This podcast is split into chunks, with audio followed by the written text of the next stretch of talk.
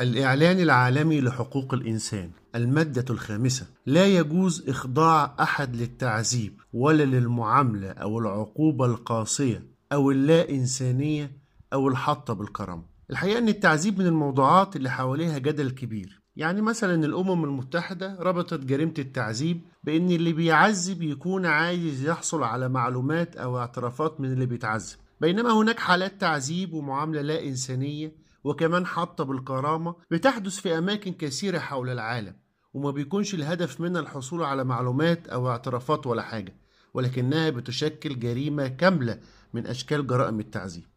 عايزين نقول كمان إن التعذيب ليست من الجرائم التي تسقط بالتقادم يعني هتفضل تطارد اللي عذب ومش بس كده ده هتطارد اللي أصدر الأمر بالتعذيب طول حياتهم.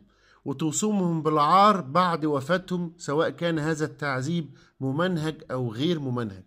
وهناك أشكال أخرى للتعذيب زي لما زوج يحبس زوجته أو أحد أفراد أسرته أو حتى عاملة المنزل ويمنع عنهم الأكل أو الشرب أو الذهاب للحمام لمدة طويلة كشكل من أشكال العقاب.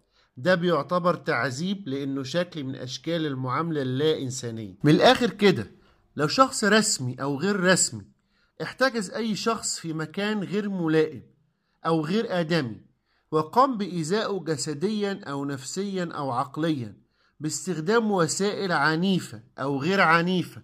ونتج عن هذه الأفعال ألم أثناء الاحتجاز أو بعده سواء بهدف الحصول على معلومات أو اعترافات أو لأي سبب آخر. إحنا كده أمام جريمة تعذيب كاملة.